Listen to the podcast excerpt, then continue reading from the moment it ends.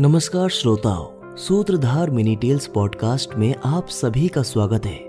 मैं हूँ आपका दोस्त निष्कर्ष वाजपेयी और आज हम आपके लिए लेकर आए हैं हमारे पॉडकास्ट का सातवां एपिसोड।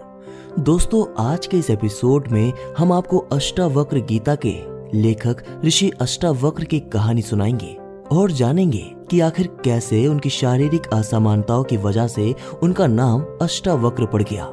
चलिए सुनते हैं पूरी कहानी आज की मिनी टेल में।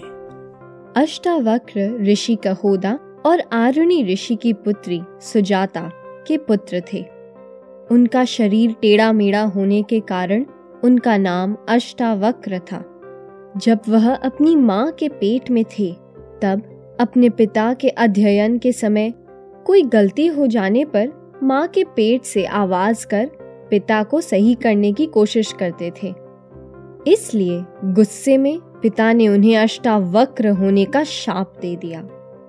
जब अष्टावक्र बहुत छोटे थे, उनके पिता शास्त्रार्थ करने राजा जनक की नगरी गए। वहाँ वंदन नामक ज्ञानी से शास्त्रार्थ हार गए और शास्त्रार्थ की शर्त के अनुसार उनको पानी में डुबो दिया गया। जब अष्टावक्र दस वर्ष के हुए, उनको उनकी माता ने पिता के विषय में बताया। माता की बात सुनकर अष्टावक्र वंदन के साथ शास्त्रार्थ करने राजा जनक के यहाँ आए। राजा जनक बालक से मिलकर अत्यंत प्रसन्न हुए और उन्होंने वंदन के साथ शास्त्रार्थ करने की अनुमति दे दी। अष्टावक्र ने अपने ज्ञान से वंदन को पराजित कर दिया और अपने पिता तथा अन्य ज्ञानियों को मुक्त करा दिया। उनके पिता अपने पुत्र के ज्ञान से अत्यंत प्रभावित हुए। और उनको अपने शाप की गलती का प्रायश्चित हुआ। उन्होंने अष्टावक्र को एक दिव्य सरोवर में स्नान करने को कहा, जिससे उनका शरीर ठीक हो गया। राजा जनक ने अष्टावक्र को अपना गुरु मान लिया। दोनों के बीच हुई संवाद को अष्टावक्र गीता के नाम से जाना जाता है।